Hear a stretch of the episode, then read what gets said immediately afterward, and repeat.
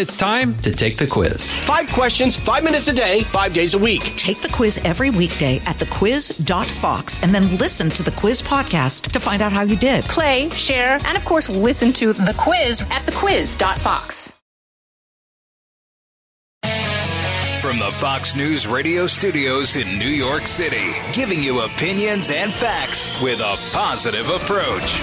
It's Brian Kilmeade.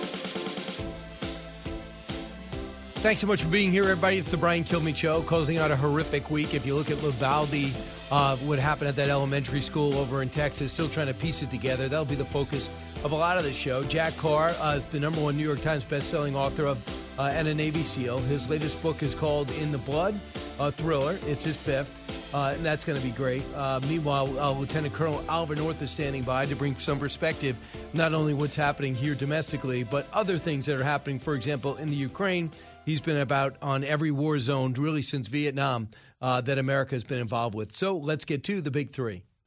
Now, with the stories you need to know, it's Brian's Big Three. Number three. What we now have is a very clear pattern in both the Steele dossier and the Alpha Bank scandal. Both of them originated with the Clinton campaign. When it went over to the FBI, apparently, according to this agent, James Comey and the rest of the FBI were chomping at the bit. What does that mean for the overall case? The Durham trial wraps up today. Defendant Michael Sussmann decides not to take the stand. What we know because of his trial and what are Durham's chances of conviction? Is there any justice? Is there any chance uh, Sussmann uh, should be the first of many to go down? It seems like a layup, but nothing is a lock with that D.C. jury. Number two. We are going to extend a hand of partnership to those who have been sitting on the sidelines, to those who have chosen to side with the gun lobby. I think there's a sense of urgency that maybe we didn't feel before. We're going to try to work through this and see if we can find that common ground. Senator John Cornyn, says it's the time to look at guns and school safety? Bipartisan talks underway uh, through Memorial Day. What are uh, what are the chances, and what should happen, if anything? I'll offer my views and get it from the colonel too. Number one. Multiple witnesses that I spoke with said as soon as they heard gunshots, they immediately jumped in a car, got to Robb Elementary, and that's where they were met with law enforcement. They couldn't get into the school. Multiple parents tell me that they were frustrated by law enforcement inaction and don't understand why it took so long to get to the shooter. Jorge Ventura of the Daily Caller. The Daily, yes, the Daily Caller. Funerals begin for the 19 grade schoolers and two teachers who lost their lives uh, this week. But what I know now about the timeline and what you should know too about the killer, we will uh, elaborate. And we've been told a lot of mistruths over the last few days. Lieutenant Colonel Oliver North has seen it all the worst to battle, the best to battle, uh, big wins, big losses. And he's got a new book coming out, uh, Tragic Consequences The Price America is Paying for Rejecting God and How to Reclaim Our Culture for Christ. Um, you check it out on faithfultext.com. Colonel, welcome back. Great to hear from you. Brian, great to hear you on the air. I caught you just a few minutes ago on TV, and here you are doing three hours of radio. No one up there working harder than you are and getting the word out straight. Well, thanks. I'm, I'm doing doing our best to piece together some of the facts, uh, and I want to talk about the big picture and also get your take because we have not spoken about Ukraine. Uh, just about this operation and, and why I believe it's important for us to do everything for them to be successful. I'll get your view in a moment. But I, I was shocked to hear some of how much has been told to us that was wrong since the shooting in Uvalde. Your take from what we know. Well, first, I, I, I think there's a lot more incompetence and misfeasance than there is malfeasance in that. And I say that just because it's a small town. I've been through it, uh, I'll bet a half a dozen times when I was traveling down in Texas. And I, I was born in San Antonio, which is the biggest city close enough to Uvalde and it's a little town you go through on the way to Fredericksburg to go to the museum out there. Uh, so I think I don't think those are intentional. I think it's a lot of misinformation, not necessarily generated by someone with intent. And so I look at what what transpired in that school, and it, I'm drawn to several conclusions. Okay. Even with what we know, one, it took way too long to get to the shooter. Number two, there was almost apparently no operational security that was in place out there. Number three, you, you've got, uh, qu- quite frankly, an attack on an elementary school was not in the planning of anybody apparently, and so yeah, it took four minutes or five minutes, whatever it was, to get police on the scene. But then it took another over an hour, I guess. I'm, I was looking at the timeline that you guys had up up this Yeah. morning, and it's and it's still guessing at how many minutes it took for people to move around inside the building. So, you know, without getting into the morality, I do want to get into that as as we talk about it because it's directly related to the book. And we didn't. By the way, the book was long planned to come out in May because it's it's election season officially begins with primary season. Primary season is in May, and that's why we brought the book out in May. It had nothing to do with the expectation we're going to have three mass murders, you know, wild gunmen in the space of 11 days. But Okay, yeah. if I if, if I look at the mechanics of of what you got to do, what we're not doing, and I'm not bragging or complaining. When I was president of the NRA, we had a program called School Shield. It was based on military theory of how you protect things. Okay, and it's a defense in depth. It basically has four parts. First of all, you got to decide what your defensive zone is. If you're protecting a seaport or an airport or or a military base. Number two, you got to have intelligence gathered about what the threat really is. Number three, you've got to be able to intercept the threat between where the threat's coming from and trying to get to. And number four, you've got to have point defense, the kind of protections that that means somebody's got a, a firearm out of their holster or at the, on their shoulder, engaging the adversary. Now, those are four things that are fairly complex if you don't know what you're doing. We were doing actually running the program. It started in 2012, even before I became president of the NRA, and and I would like to see it still being advocated. I don't know that it is. I, I got fired over there. That's a different issue. And the, the bottom line of it, those kinds of techniques will protect a place. You just got to decide politically whether you're going to allocate the resources necessary, and most of it's money. The So- fact is, if you're going to harden a Yeah. school to protect the kids inside it and the teachers, then you're going to have to do things like lock the doors. You got to have abilities, the ability to electronically shut things down. You got to have the ability to have the cops be able to open a door if the bad guy's inside killing kids, like this guy was. All those kinds of things have to be taken into consideration, and you need experts at it. A lot of people don't even know this, but the Secret Service, working with the Department of Education, way back in I think it was 2002 or three, put together an actual operational plan for how you go about protecting kids in school. Nobody's paying attention to it. We- We've got hundreds of million, billions of dollars that were allocated that haven't been spent yet from the COVID stuff. Some of it was supposed to go through for K through 12 education.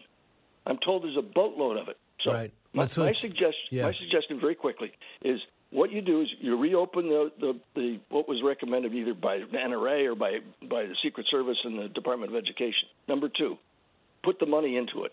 Number three, in addition to arming people inside schools to protect kids, that's the point defense people. You can't just wait for the folks to show up from town. If if the cops aren't in the school, school resource officers, it's going to take too long to get there. I don't care where you are. So, so they say nationally, 19% of elementary schools have an armed officer, 45% of middle schools, and 67% of high schools. schools. But Right. if they, but I'll tell you what, you could have the most sophisticated or or rudimentary uh, security plan, but if this is the case, we got a problem. Here's the Texas Department of Public Safety Regional Director Victor Escalon. So right now, you know, during the investigation, it appears it was unlocked. So we're going to look at that and try to corroborate that as best as we can.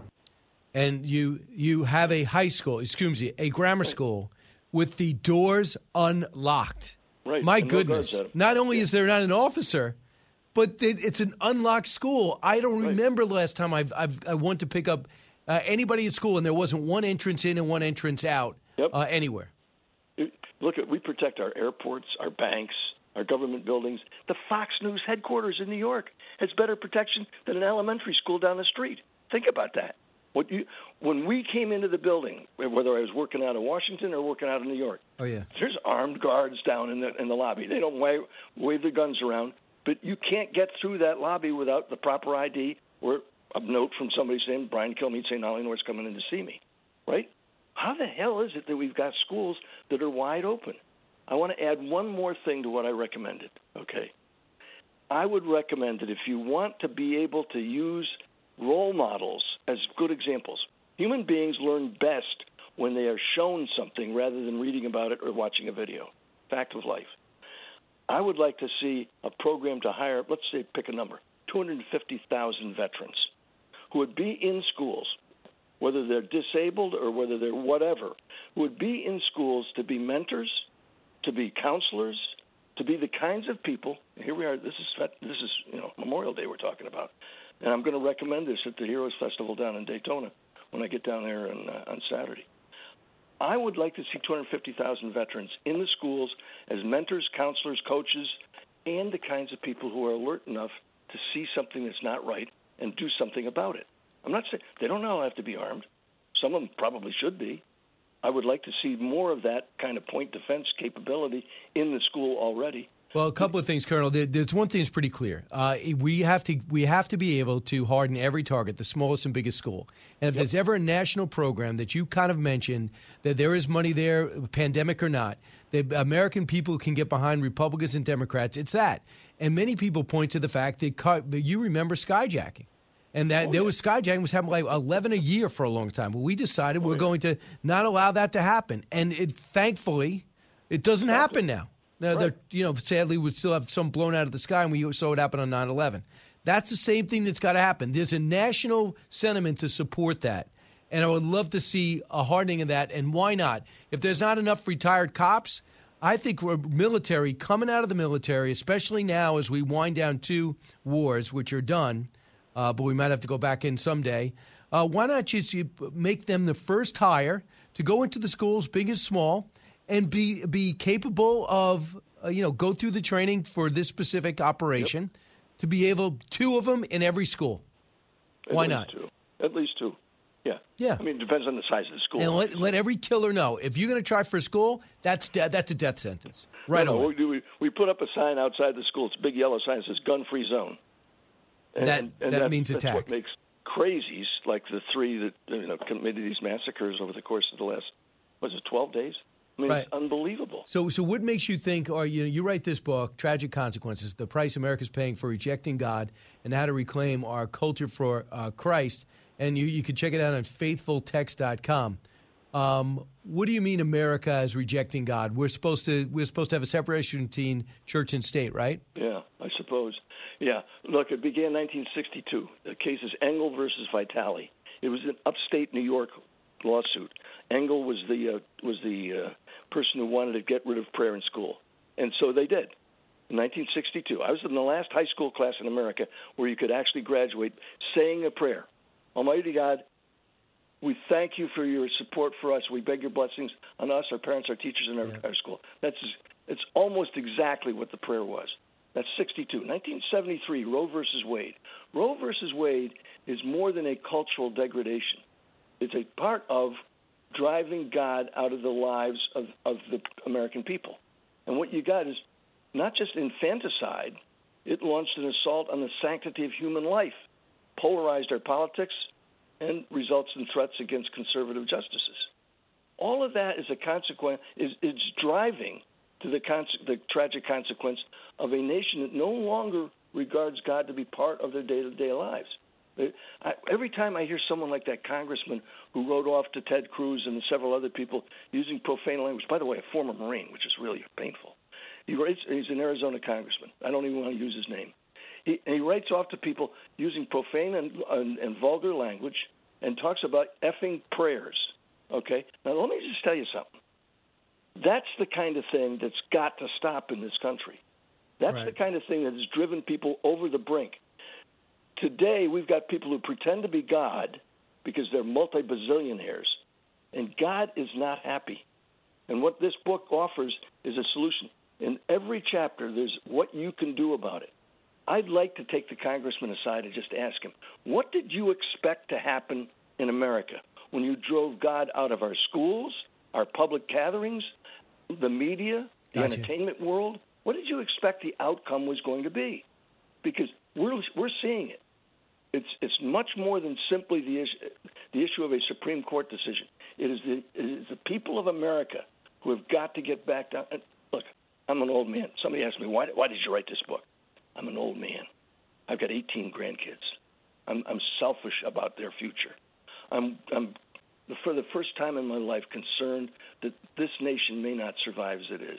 And I wanted to leave behind something that they could look at and say, that was my granddad. He taught me. He didn't. Mm-hmm. He didn't just talk about it. Right. He showed me, Believe me how to fight the good fight, finish the race, and keep the faith. You're a great example for everybody, 365 days a year, let alone people you're related to. But I'm going to close out to somebody. These uh, the NRA kind of went south when you went in there and tried to fix it. Uh, they didn't like that. Uh, they got they decided they're going to have to get rid of Oliver North, and they've gone down south ever since. Should they be having a conference in Houston uh, today? Well, yeah. I mean, th- th- there is a membership out there. The membership needs to be supported. Those used to be wonderful extravaganzas. I understand it's much smaller than it used to be.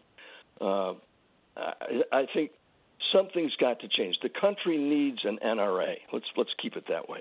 It, it needs something to support the Second Amendment and do the kinds of training and safety programs that the NRA was doing for years. The NRA also needs to be able to go, go out there and raise money to to do things like School Shield. And right. and, and the idea. The well, idea, I'm just talking about the timing of it, uh, uh, Colonel. Well, well, yeah, but it was. Remember, you can't book a venue in America. It's two weeks out. You've got to book it, you know, months out. Gotcha. And, the, and the thing was booked in Houston way before. I know that. Look, at there's people down in Texas right now that are saying the reason all this happened is the NRA is here. That's that's totally. That's the we know that. They, yeah, yeah, that's crap. Well, of course that. But the, Colonel, as, as, you and I both know, yeah. it's more than a political issue. Uh, Colonel Oliver North, uh, we didn't get to Ukraine, but we got to more important stuff about the future of America. It's all in your book, Tragic Consequences The Price America is Paying for Rejecting God and How to Reclaim Our Culture for Christ. Colonel uh, North, thanks so much. Thank you, brother. Semper Fi. Yeah, back at you, and I will uh, hopefully see you soon. When we come back, it's t- your time to talk. I'll go over the timeline a little bit more on what we know. We're going to get more details within our show. You're listening to The Brian Kilmeade Show. Don't move. Educating, entertaining, enlightening.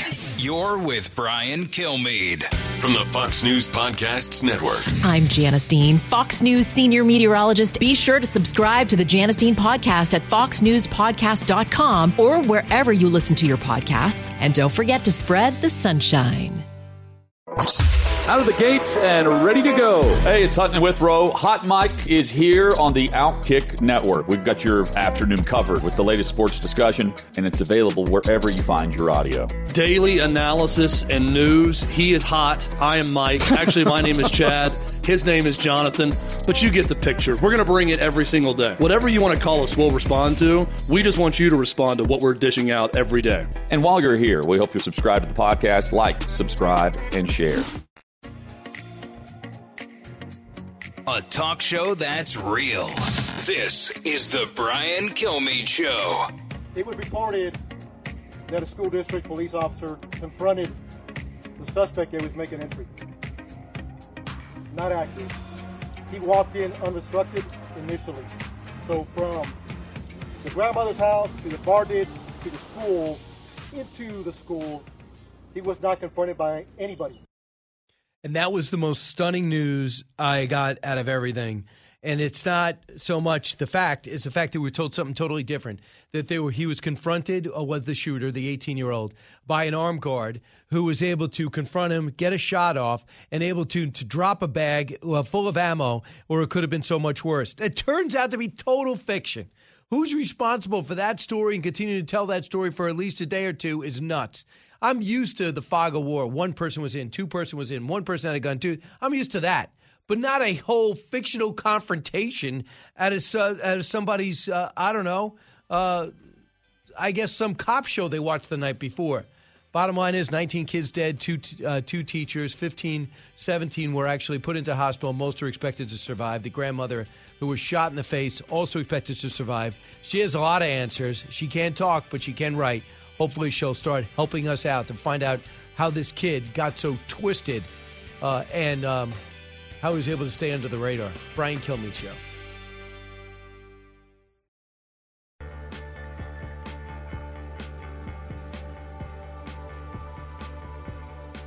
A radio show like no other. It's Brian Kilmeade. Multiple witnesses that I spoke with said as soon as they heard gunshots, they immediately jumped in their car, got to Robb Elementary, and that's where they were met with law enforcement. They couldn't get into the school. It got to a point where a group of parents actually huddled together and were game planning to go into that into that school. We've also learned that uh, a mother was actually placed in handcuffs from federal marshals. We also know that a father was tased, uh, attempting to grab his kid once his kid was on the bus. Um, multiple parents told me that they were frustrated by law enforcement inaction and don't understand why it took so long to get to the shooter. And about an hour, Jorge Ventura of the Daily Caller reporting that uh, because we we found out yesterday uh, that there was no confrontation with the uh, with the killer. He got in through an open door, and he was able to hang, hang out in that classroom for an hour. But then we did get some amendments to that. For some reason, this wasn't made clear yesterday afternoon. The two officers went in, both were shot, one in the ear, one in the arm, and still hung in there for a while outside that door.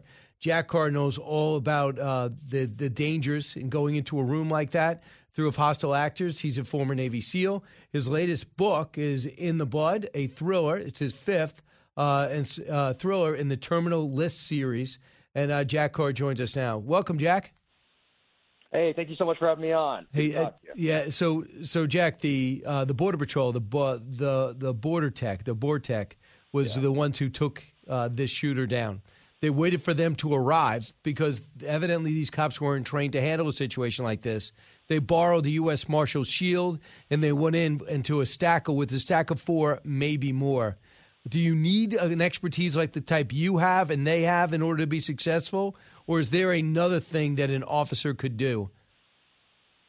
Well, it certainly helps, but uh, it's really about that that mindset. In an in situation, um, you're running to the sound of the guns, and uh, you think that most police officers have that. You think that most special operators have that in the military, uh, especially when it's a hostage situation, which calls for going in and saving that hostage. Um, that's what you have here. Of course, you have a barricaded shooter, but what we have is, is so much data to go back and look at and understand that hey, history is probably going to repeat itself. Uh, so it's just a matter of time for this happens again, whether it's a shooter like this or it's terrorists. We go back to the Beslan school siege in September of 2004. That was three days where Chechen terrorists took over a school. Ended up 300 over 300 people were killed in that, uh, and that is something that could very well happen here. And why? Because our schools are soft targets. Uh, our airports were soft targets. We fixed that after September 11th. Uh, we neglect to look at the pages of history, not in very recent history. 2004 wasn't that long ago, uh, and we refuse for some reason to harden our schools. Israel has done it; uh, they've been very successful in doing that, uh, but we, for some reason, refuse to protect the softest targets among us, and uh, and it's, it's unforgivable. Right, uh, 19% of elementary schools have an armed guard. Uh, they say 67% of high schools have them. What would it take for you to feel good about the school that somebody in your family was going to? How many guards? Would they be armed? Would teachers be armed? Yeah.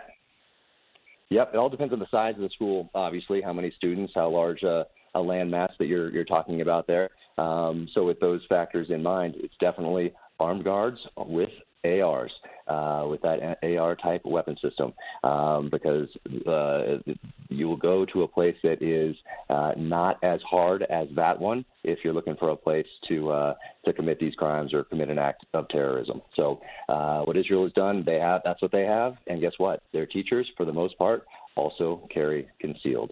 Um, and for some reason, our teachers uh, or our school districts, uh, whatever it might be, uh, they don't want to take that step. They just don't want to believe that they live in a world where that is necessary. And you know, I'll tell you what, for most of human history, it has been necessary to have these skills to defend yourself, to right. defend your family, to defend your tribe. Uh, only for a very small portion of human history have we been able to outsource these types of things and to think that we can call 911. But by its very nature, that means that the police are showing up afterward, after the crime has already been committed. So uh, you, it's it's up to the quote unquote victim to not be a victim, to be prepared and to protect themselves and to protect those in their care. Jack Carr with me now, former Navy SEAL, New York Times bestseller, brand new book out called uh, "In the Blood," a thriller.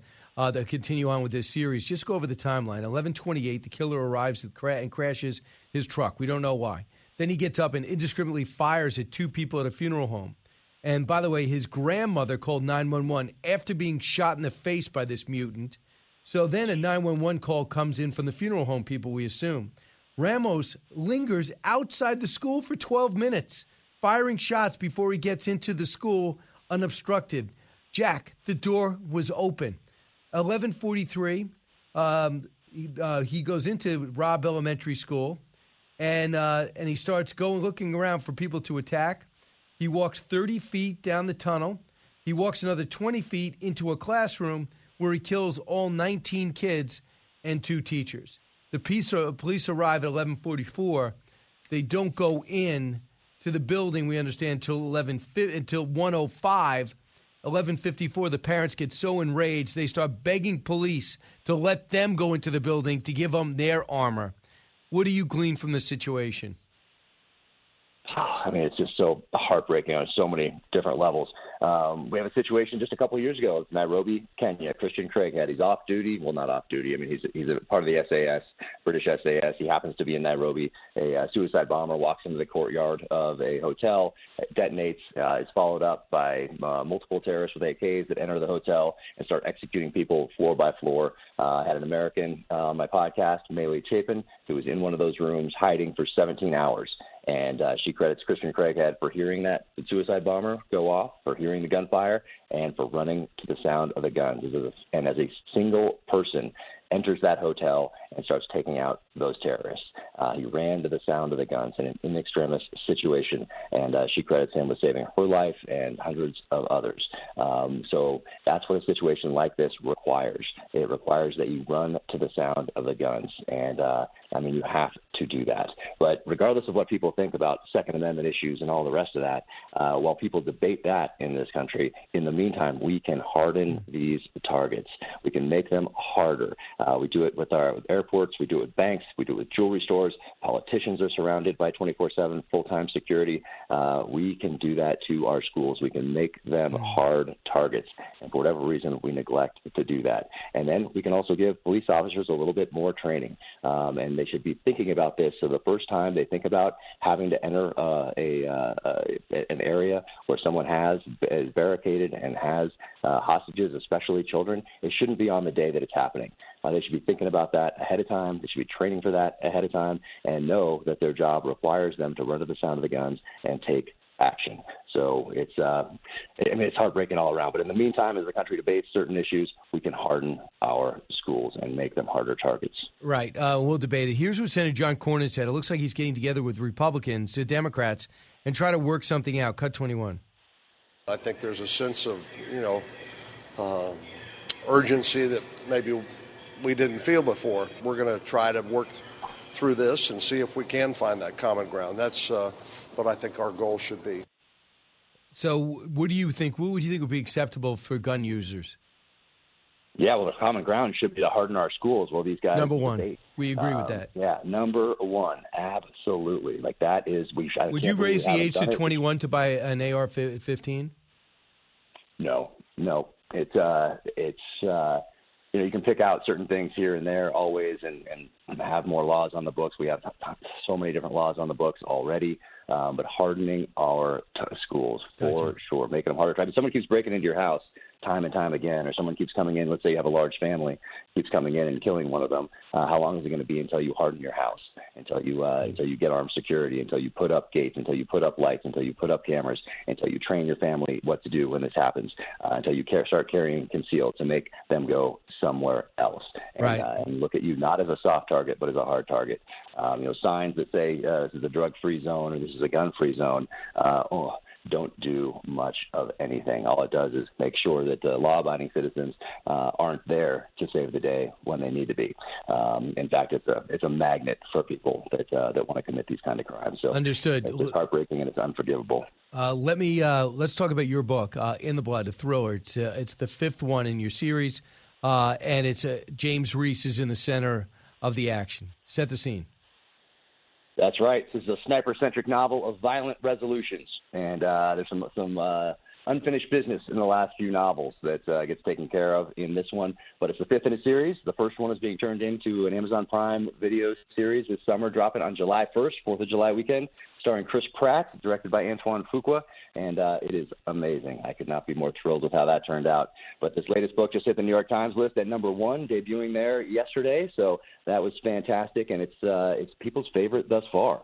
So that's uh, that makes me feel pretty good. But this one right here is uh, it's it's very personal. It's, it's very emotional, and uh, other than the theme of a sniper on sniper type of engagement, without that trope of two snipers on separate hillsides or buildings that are looking for each other at the same time and shoot at the last second. I needed to write a sniper centric novel that didn't have that scene because that scene's been done. And as much as I love it, I had to figure out a way around that one. So there's also a theme in here that's uh, of, of forgiveness, which is a little strange because that one appeared as I was writing. But uh, don't worry for anybody listening out there. I'm not joining the Oprah Book Club anytime soon. There's uh, plenty of explosions and vengeance uh, throughout. So uh, yeah, just couldn't be more thrilled that this thing debuted at number one, and uh, that's all due to people taking a risk on me, reading it, and telling a friend. So thank you to everybody. Who, and, uh, and knowing Jack that you lived it, uh, a lot of this stuff, the, your firsthand experience and the context you have to bring some uh, authenticity to these stories, I think goes a long way. It's called In the Blood, a thriller, uh, the fifth in the Terminal List series. Jack Carr, congratulations. Thanks for your insight.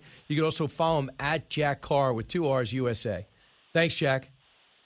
Hey, thanks for having me on. Take care. You got it. 1 408 7669. When we come back, we'll open up the phones and get your take on the timeline as we know it. We're about to get more information, and then we'll share them with you. And then, what are you on board with? Whether you are a grandparent, parent, uh, a kid, how do we harden the target and make school safer today? Brian Kilmeade Show. Expanding your knowledge base. It's the Brian Kilmeade Show.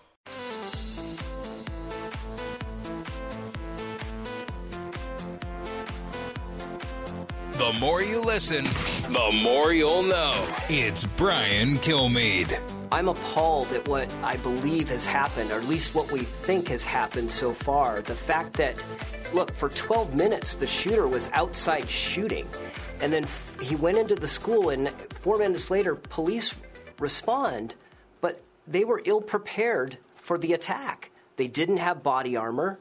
It doesn't appear like they had rifles and the ability to get into the classroom and stop the killing. So they sat outside for what appears to be 40 minutes, waiting for a tactical response team to come in and address the threat. So uh, that is Ryan Petty, whose uh, whose child was killed in Florida uh, when they had those rampages at Stoneman High School, and we thought that the cops waiting on the outside was a disaster. It was disastrous for the survival of a lot, uh, a lot of those uh, students because the shooter was able to go back and forth and just finish off some people that were wounded and weren't dead yet. Uh, joining us now, uh, actually, let me open up the phones. Bill is listening in Pennsylvania, WTRW, to talk about this. Hey, Bill. Hi, Brian. I just want to wish you a, a great holiday weekend coming up. Bless you and your family. Thanks And, so uh, much. I just got to tell you, on One Nation for Memorial Day, we have uh, Gary Sinise, who does more for troops than perhaps anybody I know, except for, of course, maybe Dan Rooney, who started Folds for Honor, uh, Folds of Honor. And then you have Tunnels to Towers, Frank Siller. They're three of our guests. But go ahead, Bill. What's on your mind? Uh, it's about the NRA. Um, my, my comment is I'm an ex NRA member, and I am a, a proud gun owner. Uh, I think going forward, even at this convention, wouldn't it be great if the NRA just announced that going forward, they're going to be the trailblazers that are going to take on security in schools and come up with innovative ways to prevent these shootings? Like they take on a dual role, not only to be a gun advocate, but also be the ones that trailblaze the new ideas that that prevent some of these shootings from happening. I, I think that'd be great for their image. Uh, it would prevent them from becoming the villain all the time every time something like Right. this happens. If they started a think tank and got together with some of the best security forces and just came up with Well, I'll tell you what, Bill. I don't know if you heard our interview prevent- with Oliver North, who used to run the NRA. They have a program. They put $100 million into it. And uh, it's out there, and it's from the research. So I'm not sure it's exactly what we need, but it would be a start, and they should play a role. But instead, they want to vilify. If President Biden comes down and starts saying Republicans do this and they're responsible, and bring of his old rhetoric of deal doesn't uh, is not in the wood, deer is not in the woods with Kevlar vests, you don't need an AR-15. That just alienates people. So let's maybe there's going to get something done. It's two things: mental illness too. I want this red flag law to be put into play that if you're a wild man at 16 uh, and you turn 18 and there's nothing in your background check because any problems you had at 16 do not transfer to adulthood, I think there's got to be an amendment for people that, that pledge violence when you're a teenager. That there should be a background. When you get a background check, there's got to be a red flag that says you got to take a better look at this guy. This guy could be a problem, like the shooter in Buffalo. I wonder if there's a way to implement that. Jamie, WVMT in Vermont. Jamie. Thanks for taking my call, Brian. Um, and I, last guy said no. But you know, if if money is an issue, we're sending forty billion dollars worth of military equipment to Ukraine, and I just feel like you know, a hundred percent of the American civilians or citizens here would gladly send a billion dollars to help train officers or train uh, uh, veterans to protect our schools. Yeah, there's enough money here for that, and no, no question, and they'll be able to get it. And I don't think you have to d- deny the Ukrainians who are doing the fighting really for the entire West of anything that they need. You could do it. And especially the crap that we spend on and how much money we've been wasted, there's a national movement to harden our schools and make them safe. Pro gun, anti gun, doesn't matter. We all have the same objective. So the red flag That's we can right. get behind, and number two, hardening the targets. And I love your idea of using uh, retired military because you just train them for, for more domestic use in elementary school instead of taking down an Iraqi mud hut. Uh, I'm all for, and I bet you they can make the adjustment. Donnie, WLAD, Connecticut. Donnie. Hey, Brian, what's happening, brother? What's on your mind? Um, vets. I'm for the vets too. Is backups though. My my uh, idea is this. It's you ever hear micromanaging? These all these companies using micromanaging. Well, if the schools had a room set up where you you have um, a monitoring system, okay? And if something's wrong or whatever, a door's ajar, a door's unlocked, or you want to monitor a hallway, you want to monitor a classroom, you can you can sit there. Maybe two people play two people for the day. It's an eight-hour day for school or whatever, and you can see what the heck is going on, and you can relate that outside to whoever cops Absolutely. whatever. Donnie, I mean, do you know this system that I found out in Uvalde? They agreed. They actually did drills on this and there's a master key that's supposed to be in a certain place that the cops know about. They go grab a key, it's the wrong key. No, I'm and, not talking about. I'm talking about a monitor. The guy, people inside the school or employed by the school that can see who's coming through the doors, who's yeah. walking down the hallways, and if there is a door ajar, you know, it shows up. There's, you know, the technology is you can use it to such an extreme and then you have your backup vets or whoever you want, and then you can tell them what's going on. Hey, I'm, I'm, yeah, I mean, uh, obviously a video system like that would be great. That's something that should be talked about. I think everybody would work an extra day or a week to provide the funds, and it's not necessary because we make so much tax dollars, we give so many tax dollars to provide the funds to harden every single school and, and make school shootings as old hat as skyjacking. We could do it. Uh, I'm convinced of it. Everybody's on board for that. My hope is Democrats don't see a deal getting done with the Republicans and then walk away from it because they want it as an election issue. Uh, this is the Brian Kilmeade Show. Thanks so much for being here. Don't forget to listen to and watch One Nation, 8 o'clock on Saturday, Fox News. Live from the Fox News radio studios in New York City, fresh off the set of Fox and Friends, it's America's receptive voice, Brian Kilmeade.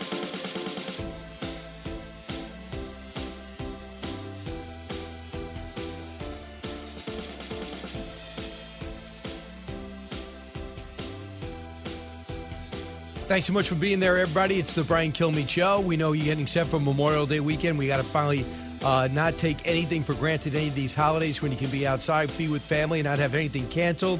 I understand in the New York area, the Blue Angels are going to do what they always do and over Jones Beach. That'll be fantastic. Jones Beach may be the finest beach in the country. Uh, and then in uh, New York, too, if you look around where we're at, uh, gas is probably going to be around $5 a gallon on average $4.59 last year, 3 bucks. You believe this? But 82% of Americans are planning to travel this Memorial Day. 51% are carpooling. I'm not sure if that's an Uber carpool, but first things first, we'll discuss that. The President of the United States on Sunday will be in Uvalde, where a horrific shooting took place, killing those preschoolers, 19 of which, two, uh, 21 in all, 19 kids between 8 and 10 years old. Uh, just a quick note here talk about the fear among law enforcement is why Suffolk and Nassau County, Long Island, have really responded with force. Suffolk County police have arrested. Uh, that's New York here. Uh, if you look at Long Island, probably it's the 20th biggest market in the country. Suffolk County police arrested a 16 year old Bellport High School student after allegedly making online threats of a massive shooting at his school. The teenager who has identified his identity is being held. Obviously, he's under 18. He said multiple people called 911 about the May 26th threat. Um, so they've detective. They picked this guy up. It happened the day after uh, we found out about the Uvalde shooting that, that took the lives of these innocent kids. So before we get to our first guest, uh, who's going to talk about how to talk to your kids about this horrific crime, and Lee Greenwood uh, at the bottom of the hour, let's get to the big three. Now, with the stories you need to know, it's Brian's Big Three. Sponsored by LifeVac. Save a life in a choking emergency. Visit lifevac.net to learn more and use code BK10 to save 10%. Number three. What we now have is a very clear pattern in both the Steele dossier and the Alfa Bank scandal. Both of them originated with the Clinton campaign. When it went over to the FBI, apparently, according to this agent, James Comey and the rest of the FBI were chomping at the bit. Yeah, it's unbelievable, right? Which is the revelations from the Durham trial. Well, it wraps up. Defendant Mike uh, Sussmann decides not to take a stand. What we know about the trial, what we've learned because of the trial, and Durham chances of getting conviction. We'll talk about it. Number two. We are going to extend a hand of partnership to those who have been sitting on the sidelines, to those who have chosen to side with the gun lobby. I think there's a sense of urgency that maybe we didn't feel before. We're going to try to work through this and see if we can find that common ground. Yeah, that is a little different than Chris Murphy wants. He wants to say the NRA is holding the Republicans hostage. Not the case. Is this the time we look at guns and school safety? Bipartisan talks underway through Memorial Day. We'll keep you up to date. I want to find out what you think should be in or out of this. Number one. Multiple witnesses that I spoke with said as soon as they heard gunshots, they immediately jumped in a car, got to Robb Elementary, and that's where they were met with law enforcement. They couldn't get into the school. Multiple parents tell me that they were frustrated by law enforcement inaction and don't understand why it took so long to get to the shooter. Jorge Ventura, Daily Caller reporter. It's a lot of questions. Funerals begin today for 19 grade schoolers and two teachers, which is beyond sad. But what I know about the timeline is taking down the uh, and taking down the killer has me beyond mad. We're going to talk about this and elaborate on all this stuff and why we were told such uh, inaccurate things for the last two days. Uh, let's bring in uh, Dr. Michelle Borba. Uh, Dr. Michelle Borba is uh, the perfect person to have right now. She's an educational psychologist, best-selling author of several books. Her latest is Thrivers: The Surprising Reasons Why Some Kids Struggle and Others Shine. Dr. Borba, one thing is pretty uh, pretty clear. No matter what your grades are, if you're a kid watching this or experienced this shooting, this carnage, you are going to be forever affected. Can you give us an idea in what way? Oh, multiple ways. Number one, we've got children who we do know one in three is already having some kind of a mental health problem during this pandemic. That means their stress and anxiety is already going up. But the second thing that we're worried about is what an incredible psychologist discovered long time ago. It's called mean world syndrome. And that is if you continue to see the world in your view as a mean scary place and you only see the bad of it, your entire image of the world the rest of your life becomes more pessimistic. And that's going to really erode your confidence, your happiness, and your view of the life. And that's, oh God, our children deserve a heck of a lot better, don't they? I would think so. So now we find out this uh, this this 18 year old one in Target elementary school, like Sandy Hook, uh, like the Sandy Hook shooter did, Adam Lanza, and we don't know yes. much about this kid yet but he walks into the school, locks himself in a classroom, and kills everybody in it. We know some of the horrific stories from these kids, and more will emerge. One said, My friend got killed, and I wanted to give the gunman a sense that I was shot at least. So I took some of my friend's blood and wiped it on myself, and he ended up walking past me. I mean, think about what that kid's life is going to be. She she is, yeah. uh, I think, nine years old.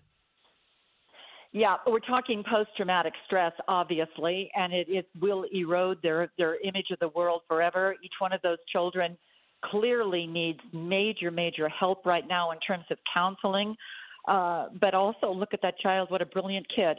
to be able to, to come up with a plan at that moment and still be able to think when you're in absolute terror mode. And how You're about this? Hear stories. Yeah. yeah. And how about the fact that she took her teacher, who was shot dead, took the teacher's cell phone, and then called 911? Yes, yes.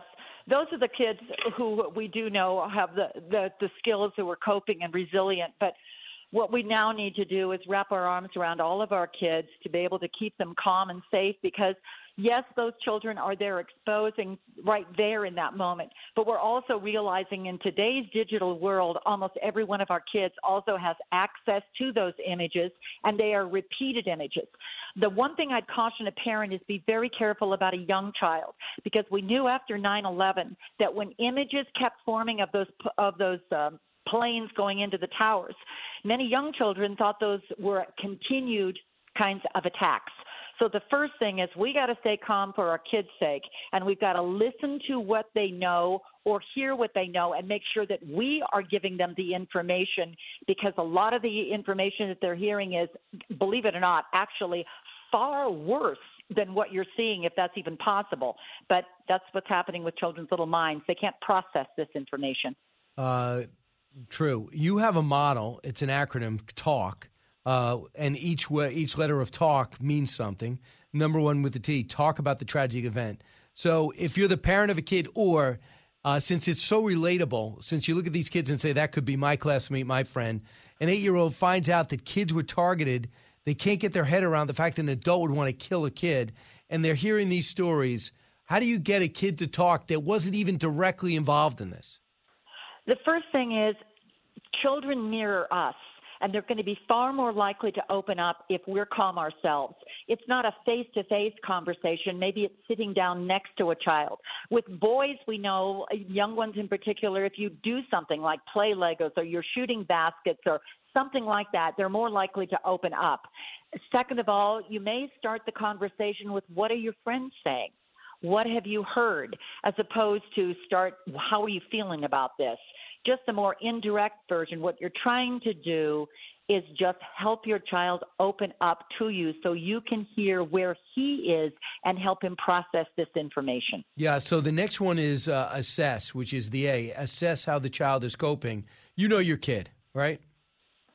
You do. The fascinating thing about this, Brian, is that every child, we're shocked that every child handles these things differently. And many parents are telling me, I, I didn't expect him to be so verbal, or I didn't expect her, she's always so verbal, to retreat. So keep tuning into your child, assessing how they're coping, not just now, but we're finding that some kids, it takes a couple of days for them to all of a sudden be stressed. And you may not realize that, that the reason that they are becoming angry or frustrated or stressed or irritable or reticent or pulling back you don't know how your child is going to cope. You just keep tuning in, and you'll be able to help your child be able to slowly uh, be able to process this information and handle it in a way that they don't feel quite as stressed. Are you Right. watching your child, for instance, lose sleep? Are you seeing a change in eating behaviors? All of a sudden, she's more clingy. She doesn't want to go out or leave. I don't want to go to school, mom. Those are kinds of things that could be red flags. Ch- changes that are different from your child's normal are also changes that you should be tuning into. You know, the good news is, uh, like places like Florida, they're done with school, uh, and in New Yes. York, they're going to be done in a couple of weeks. I mean, that school in Texas was about to close. They just had their graduation. Uh, maybe that's why the door was open. Some have speculated.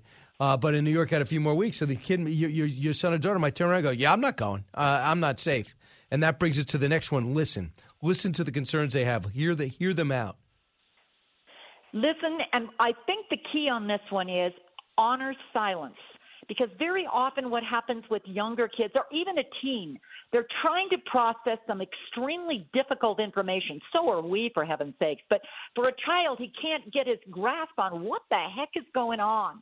So your model is almost talk, then stop and push pause and listen then talk and stop and push pause and listen. This is also not a one time marathon conversation.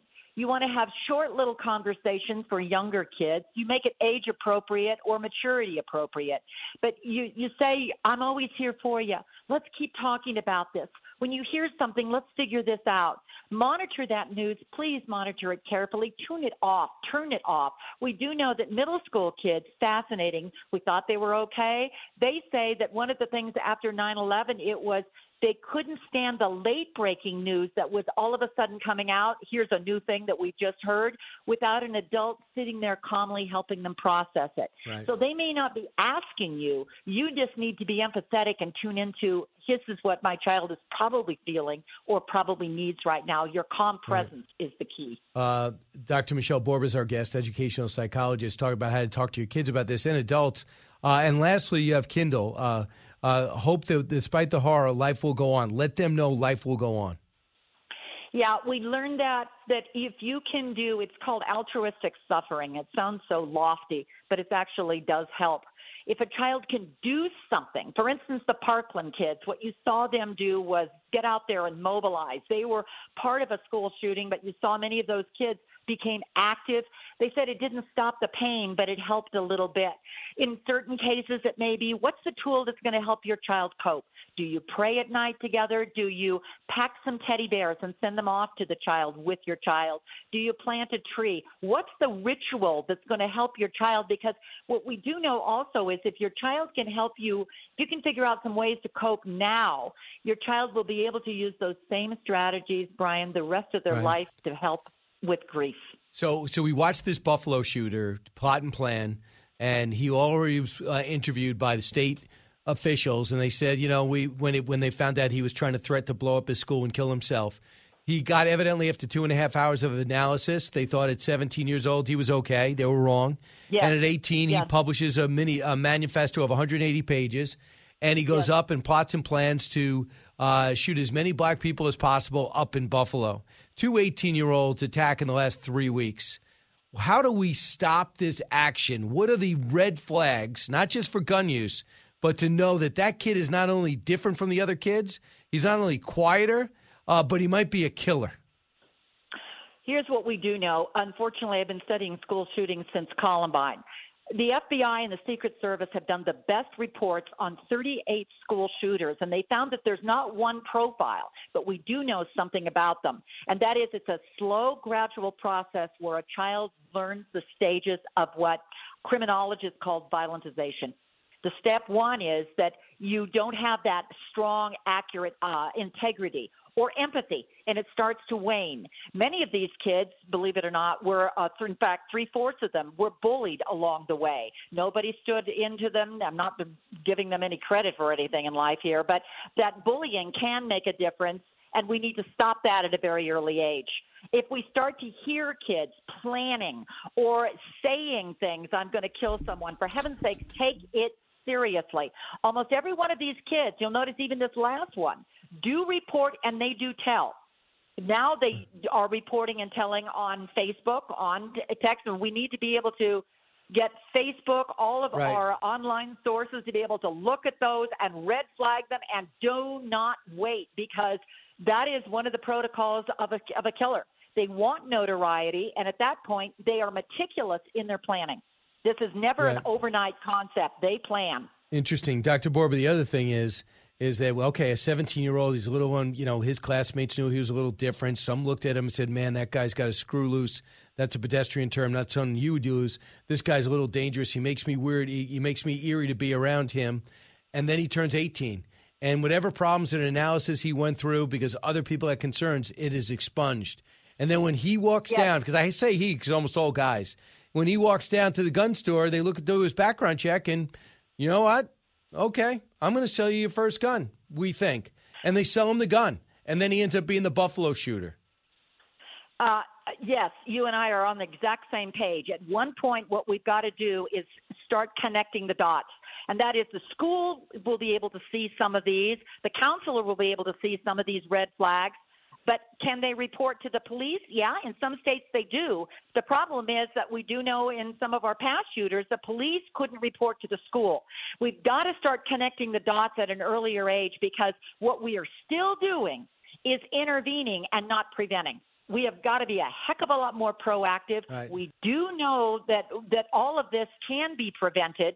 Uh, that empathy seems to be a core piece of it, and it's a slow slippage where a child starts losing that. So humanity no longer is part and parcel.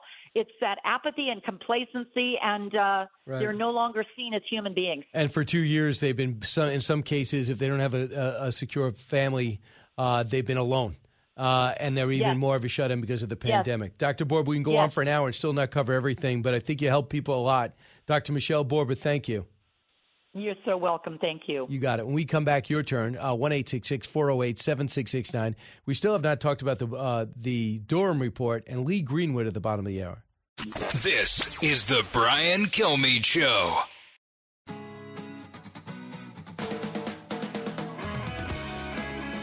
If you're interested in it, Brian's talking about it. You're with Brian Kilmeade. According to the information I have, he went in at 11:40. He walked, and I'm going to approximately 20 feet. He turns left into a schoolroom, into a classroom. Officers are there. The initial officers they receive gunfire. They don't make entry initially because of the gunfire they're receiving. But we have officers calling for additional resources. And the problem is they waited outside an hour, uh, and that's what it, it must have felt like a lifetime. Maybe quick. Uh, to the families, it was way too long, and to me, on first blush, it was my kid in there. And I even thinking about it, you got to be able to go in. And the more police officers I talk to, even if they didn't have the elite training, you can't wait. They had to wait an hour for BORTAC to get there. The elite Border Patrol guys, they ended up going in there with at least four, uh, a stack of four behind a shield, and they end up taking this guy out who was shooting away. So uh, Robb Elementary School, uh, the Facebook post uh, was out there at 11:43. It says the school's under attack, uh, and local police arrive on the scene 11:44, and he wasn't taken out until 1:06. Parents were begging police to go in 11:54, and you see that on video. In fact, they stun stun gunned some of the parents that refused to listen.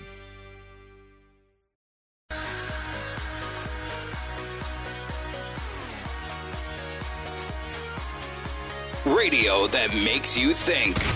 This is the Brian Kilmeade Show. There's pride in every American heart, and it's time we stand and say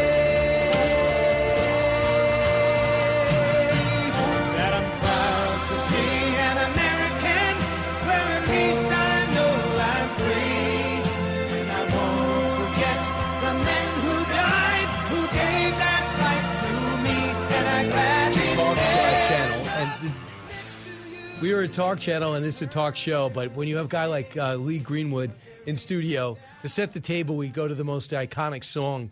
Uh, maybe behind the Star Spangled Banner is the most patriotic song ever written. Lee, Gre- Lee Greenwood is here, country music singer, you know, uh, and he just was able to sing that song, uh, "Proud American," on our show uh, just a short time ago. And here he is, Lee. Welcome. Thank you very much, Brian. In Great to be here with studio. This is a rare treat. Thank you. This is cool. I don't think I've been in the studio before. I've done Fox Nation several times, but not in the studio with you. Right. No, no. I'm honored and, and privileged. They just kind of built, they did, did this. They have the whole radio. They have uh, channel 115 on Sirius, which is 24 hour news, national news, kind of like the 1010 wins locally. So they built this whole thing for the talk studios, too. So it's relatively new because the pandemic hit. Uh, and everyone left. Oh, the pandemic. Oh, my gosh. You know, we're going to be traveling out of the country here shortly, and there's still some countries where we're going that require masks. And it's like you kind of forget after a while when the mask is gone. It's like, well, whew, it's over. And But it ain't over. I mean, still other countries, you know, How did you deal with it personally and professionally? Um, I hated it first of all, and and particularly we flew to uh, Africa for our family vacation last year. We had to wear the mask from the time we left Nashville through New York, through Paris, and and France was more. Uh, picky about the uh, documents we had to fill out for COVID than Kenya. And we got to Kenya and there was no mask. It was fine there, but it, it was 24 hours of constant mask through the airplanes, you know, and, and the air, air- airports. It was awful. Um, in 2020, of course, we had about six or seven shows, most of them outdoors and most in the West Coast. So that was kind of hard keeping our talents up, you know, during that year. Uh, began to get a little better in 21, and of course, we're back full strength now. Right. Uh, so yeah, I, you know, for the most part, I went to two or three events. It was packed, uh, merely for the first time, and I realized uh, the trains aren't back. I'm able to get a seat on a train even if I go a minute before on Long Island Railroad. Subways aren't close, and mainly that's crime. Mhm. I mean, that that's a crime thing. Yeah, yeah. Do you notice New York a little different now, or no? Um, no. Or you just come in and out so quick? Yeah, I come in and out, but but it it seems normal to me, except for the fact that during the riots when they closed all those expensive stores, my wife is really pissed off. right. you know, all of all of those expensive stores that the glass knocked out and they didn't reopen. A lot of them down on Fifth Avenue, and I'm like, well, that's too bad, honey. You know. A uh, couple of things, Lee. You just tell me about your childhood. Yeah. Uh, anything but easy, right? Well, you know, let me just say this: it, it was it was perfect. My, my my father joined the Navy after the bombing of Pearl Harbor. I was born in 42, so he was deployed by the time I was born. My mother divorced him because she didn't understand his commitment to the country and to the service. Now, a lot of families went through that, but that left my mother with two kids, my older sister and I. And my sister's still alive, lives in Boise, Idaho, is three years older than me. And my mother was a piano player at night. She was a comptometer operator for Standard Oil during the daytime and a cleric for Southern Pacific. So, holding down three jobs, I rarely knew her. I didn't know my father till I was in my teens. But I was raised by my grandparents. We were sharecroppers, lived on a farm in Sacramento, California. I worked on a farm as a kid, you know, growing up. I, I had a great childhood, great role models from my grandparents, and I didn't really want for anything. So if, if you say that I didn't You didn't have, have a typical nuclear family, but you had a great grandparents. and that's all it takes is love. Right. Really. Uh, when did you realize you had musical talent? Five or six, seven, right in there. How? Well, I sang in church, and and I think that's it. When you first realize you can you can carry a melody, and then you learn songs off the radio uh, just quickly and start singing along with them.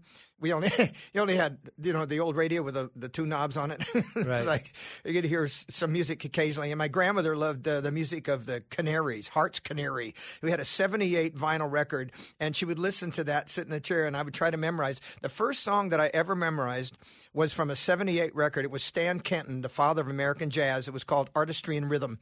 And we had a spinet piano in the trailer that we lived in, in the corner. And I was allowed to play that piano every night after I finished my chores uh, and my schoolwork.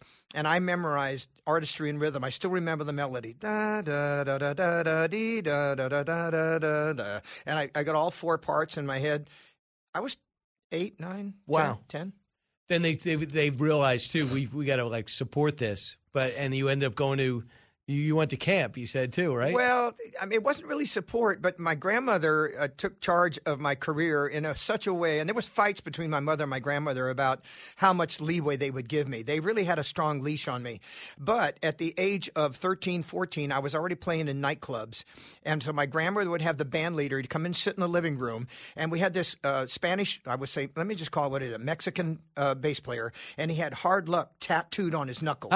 A big fella. and then she said, if he doesn't come home by 2 a.m. in the morning, he'll never go with you again. Right. And I was very good on the saxophone. And there was uh, in those years, they had all those rhythm and blues quartets, and every one of them had a tenor saxophone in it. And I was already pretty good at it.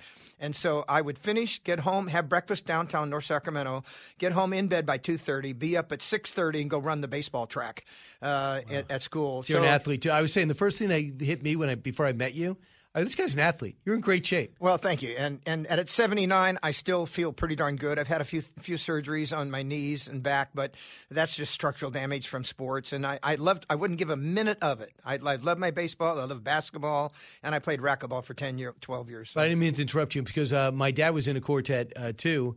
I guess he would have been about the same age. He put a band together and paid his way right through uh, college. He had an opportunity to go to uh, Juilliard, but my, my his parents said uh, no one makes a living in music, so did not support it. He ends up being a chemist in Iona, but played his music to support him through. One of his big regrets was not following through with that. And after he put down the clarinet and saxophone, he knew how good he could be.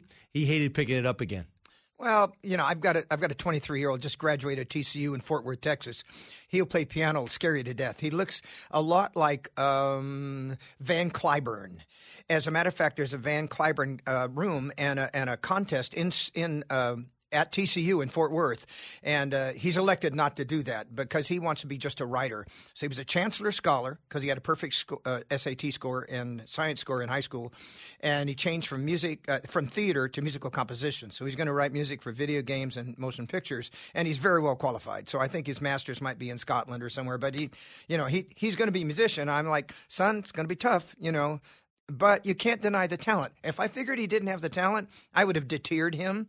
And his brother is actually pretty talented as a singer, who's now getting a PhD in cancer research at Vanderbilt. Dalton, who's 27 and just got married, um, but uh, he's his future secured. But I just said to Parker, you know, it may be tough. He said, "It's all right. I'm ready for the ready for the long haul." Right. Do you? So when you started in music, I mean, most people don't make it in music, right? Well, you're right. Yeah, it, it's grab the brass ring. You're really lucky. I had two or three shots at it.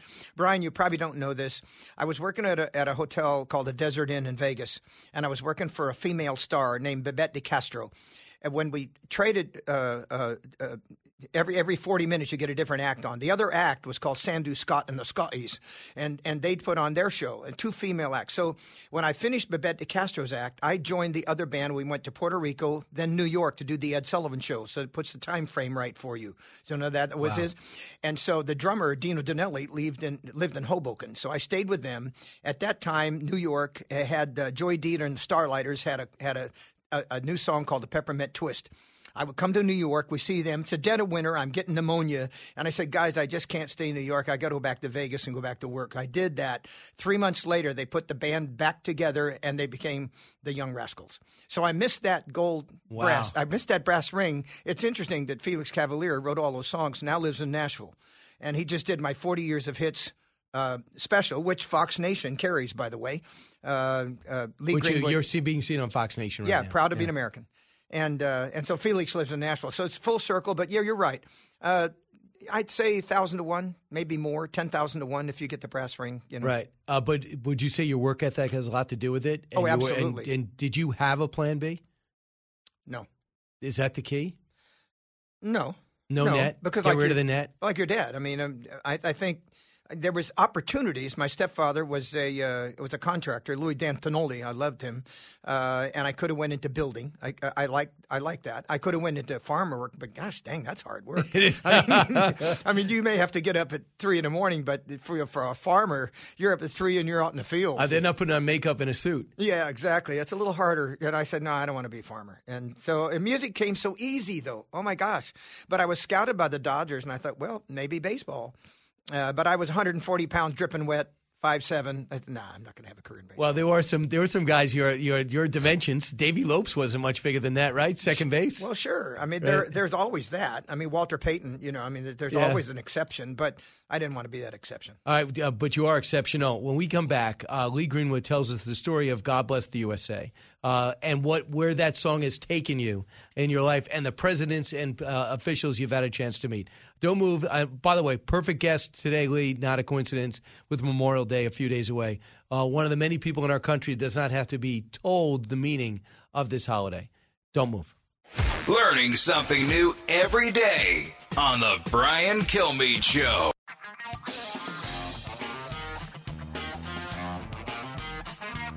Breaking news, unique opinions. Hear it all on the Brian Kilmeade Show. We're back. Lee Greenwood, our guest. Lee Greenwood was kind enough to do the, the uh, Fox and Friends concert series, the first one to kick off today on Fleet Week. And of course, uh, God Bless the USA. Uh, and uh, Proud American is what Lee Greenwood is known for. You think about Lee Greenwood, it's red, white, and blue, but he's really a country music star first and foremost. When you talk about that song that you played for us uh, today, what has that done for your career? Well, man, many people would say it's an umbrella. Uh, it is not. It's not a parachute. That's for sure.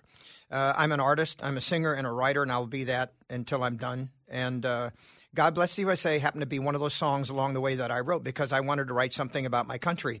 But it was on the first album it was on was called "You Got a Good Love Coming." We put twenty five thousand dollars in that video and filmed it in the London train station. And Patrick Duffy was a guest uh, as a cameo to open up that Aquaman, video. yeah. You can get yeah, you can get that video on on YouTube if you look for it. You got a good love coming.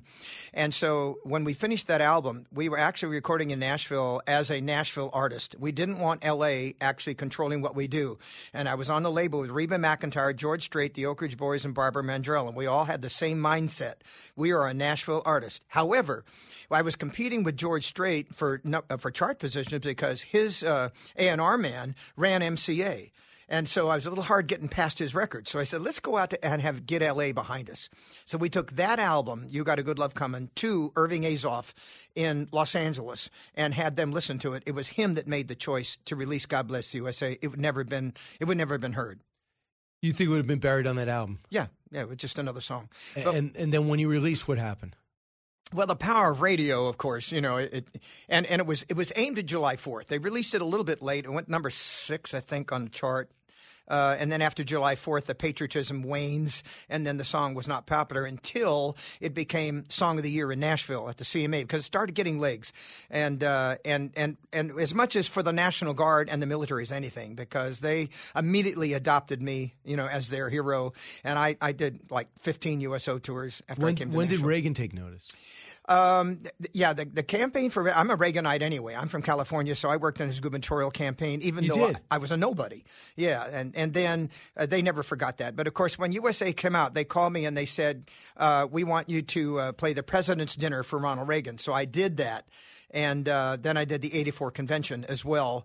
Uh, for Ronald, and then I became Nancy Reagan's champion, and and then uh, and we had a performance at the White House, and then I met 41, who was vice president at the time, and then I sang for five presidents at the Reagan Library. It was it was Reagan, Bush, uh, Nixon, Carter, and Ford, all standing behind me while I was singing. I was like, "Yeah, this is pretty awesome," you know. Wow. And uh, and and then it, it's like it. it, Uh, you had the Gulf War. And, and General Schwarzkopf used it as a as a song of the war, if you will. Uh, and then Katrina, it became a song for unity. And then, of course, the attack on America in 2001. And as you know, Brian, I was here three times. Once for the Firemen's Memorial at Yankee Stadium, uh, the Policeman's Memorial at Carnegie Hall, and then I came back for the fourth game of the World Series, which was kind of cool. Uh, the Yankees against the Diamondbacks, and the Yankees couldn't pull it out. The seventh game, they finally lost to, to the Diamondbacks in Arizona. But that was a part of rebuilding New York. But since then, there's just been more and more and more need for unity. And every time I do this, I come to New York and I sing for Fox, and we get you know on the network, and I have so many people coast to coast who have texted me this morning on my phone. It's blowing up. You know, it's like, oh my gosh, we're so proud of you.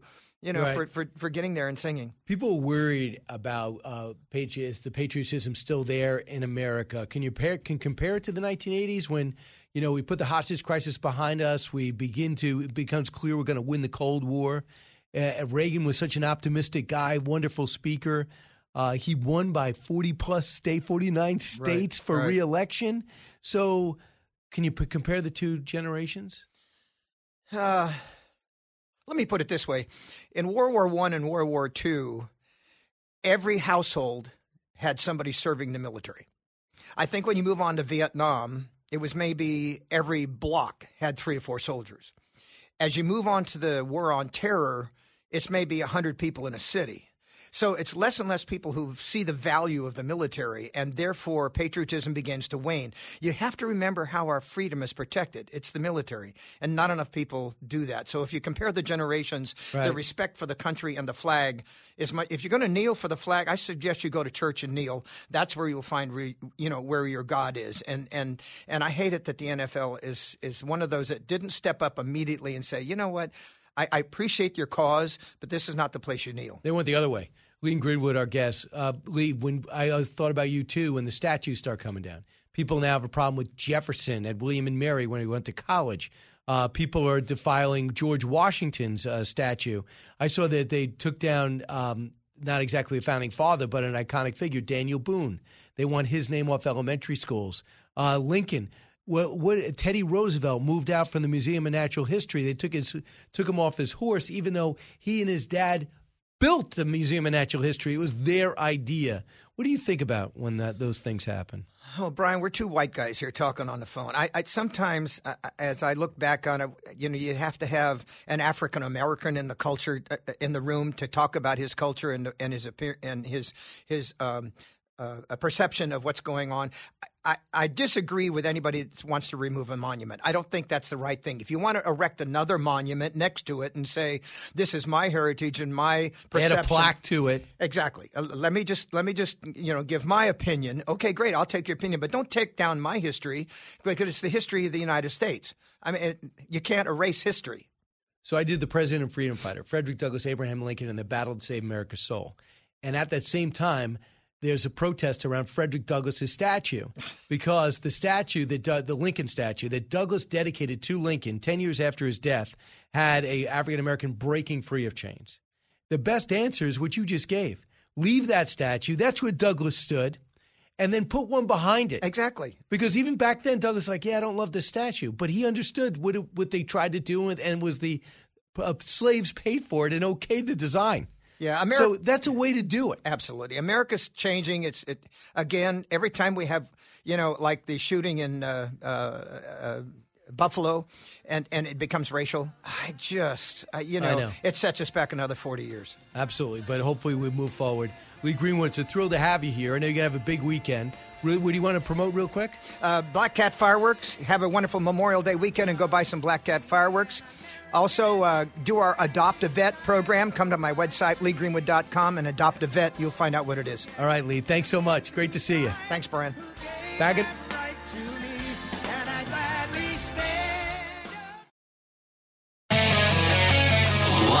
from the Fox News radio studios in New York City, fresh off the set of Fox and Friends, it's America's receptive voice. Brian Thanks Kilmeade. So here, everybody. It's the Brian Kilmeade Show, coming to you from 48th and 6th in Midtown Manhattan. We're heard around the country, heard around the world, especially in the Ukraine. Uh, we're going to talk to Jack Curry at the bottom of the hour, studio analyst for Yes Network, two-time New York uh, Times bestseller, and he's got a brand new book out called Swing and Hit: What Nine Innings of Baseball Taught Me. It's really about Paul O'Neill, but Jack Curry, a baseball aficionado in his own right. We need a little bit of a break, don't we? And uh, if you happen to notice, the Yankees and many people in the offseason were saying, you got to tear this team apart. It's just underachieving. They made the wild card last two years. They don't hit in the clutch. It's an all or nothing team with, a, uh, with an aging uh, staff. They're the best record in baseball. Jack Curry on that. And Shannon Bream is going to be with us in a matter of moments. And I want her to break down not only what's happening in the world right now, but also what's happening with the Durham trial, which is really coming to a close. It's uh, Michael Sussmann. He is guilty as the day is long. Why? Some say he might get off, and also why it might not make that much of a difference. Intriguing, right? Let's get to the big three. Now, with the stories you need to know, it's Brian's Big Three. Number three. What we now have is a very clear pattern in both the Steele dossier and the Alfa Bank scandal. Both of them originated with the Clinton campaign, but it went over to the FBI. Apparently, according to this agent, James Comey and the rest of the FBI were chomping at the bit. Uh, yeah, they couldn't wait to see the seventh floor. Durham trial wraps up. Sussmann decides not to take the stand. What we now know about the trial, what we now know about the investigation, and how justice uh, really should be served if Sussmann is found guilty because he was caught dead to rights, but why it might not matter. Number two. We are going to extend a hand of partnership to those who have been sitting on the sidelines, to those who have chosen to side with the gun lobby. I think there's a sense of urgency that maybe we didn't feel before. We're going to try to work through this and see if we can find that common ground. Yeah, Chris Murphy, uh, the senator from Connecticut, you'll be tested because Republicans will come to the table if you're reasonable on things that will help stop these school shootings. Is this time to look at guns and school safety in a bipartisan way? They will discuss it all throughout, and they'll Zoom it in a bipartisan way, and we'll see if they have a deal or if everyone's just going to play midterm politics. Number one. Multiple witnesses that I spoke with said as soon as they heard gunshots, they immediately jumped in a car, got to Robb Elementary, and that's where they were met with law enforcement. They couldn't get into the school. Multiple parents tell me that they were frustrated by law enforcement inaction and don't understand why it took so long to get to the shooter. Uh, we still don't. Jorge Ventura, Daily Caller reporter. Funerals begin for the 19 grade schoolers and two teachers who, it's beyond sad, uh, will be laid to rest. And you know what gets you beyond mad? The fact that the killer was able to last an hour. Uh, let's bring in Shannon Bream, Fox News legal correspondent, anchor of uh, Fox News at night, and the author of Mothers and Daughters of the Bible Speak Lessons on Faith uh, from Nine Biblical Families. Shannon, welcome. Great to be with you, Brian. Shannon, I don't even know. I mean, your show starts at midnight. You're reporting throughout the day, but I was, was supposed to go on with John Roberts and Sandra Smith, so I'm watching the whole press conference thinking it's going to be quick, but certainly impactful. I did not expect uh, Victor Escalante to say this. Uh, so many things that we thought were true that ended up not being true about the shooter. Listen to this. Cut two. So right now, you know, during the investigation, it appears it was unlocked. So we're going to look at that and try to corroborate that as best as we can. We also thought the shooter was going to be was confronted and was forced to drop a bag of ammunition. Cut one. It was reported that a school district police officer confronted the suspect that was making entry. Not accurate. He walked in unobstructed initially. So from the grandmother's house to the bar ditch to the school, into the school, he was not confronted by anybody. Killer uh, kills his grandmother. She calls 911 with a bullet in her face. 1128, the killer, uh, a truck arrives uh, and crashes in the school. Uh, at 1130, 911 call comes in. There's a problem. Uh, Ramos lingers around the shooter outside the school for 12 minutes, firing shots before he goes into the school unobstructed. Nobody was there, and the door was open. And it gets worse from there. Shannon, what's your reaction? We've seen so many of these school investigations. What do you think about the fact that we were so inaccurate for so long? It's so puzzling. Listen, I can understand that you can say, we got to interview all these first responders. We got to debrief everybody. We got to Yeah. figure this out. That I totally get. But the complete fabrication of a human being that wasn't even there, who allegedly exchanged gunfire with the uh, suspect, uh, uh, that that just is created out of thin air, is baffling to me because we have the witness accounts who've said we saw the truck crash. I called. People tried to go help the guy. He started shooting at them. We saw him going to the school. I don't know who invented the school resource officer. I mean, um, like we always say, the fog of war is obviously very, very confusing, and there's so much that we're going to have to unpack. And unfortunately, that's going to involve talking to these precious little kids who survived this thing. But I just don't know how things get. Um, you know, entered into the equation that never even existed. I mean, we had um, Lieutenant Olivarez with the Texas Department of Safety on last night, and I said, let's walk through this. Let's talk about what you do know and how things came up that you didn't know, and and where you are now. And we talked about these parents who were furious, who have video, who showed up there. Um, you know, one woman says she was handcuffed. The marshals say it's not true. Another father was tackled to the ground. Uh, there are video of these things of people hysterical.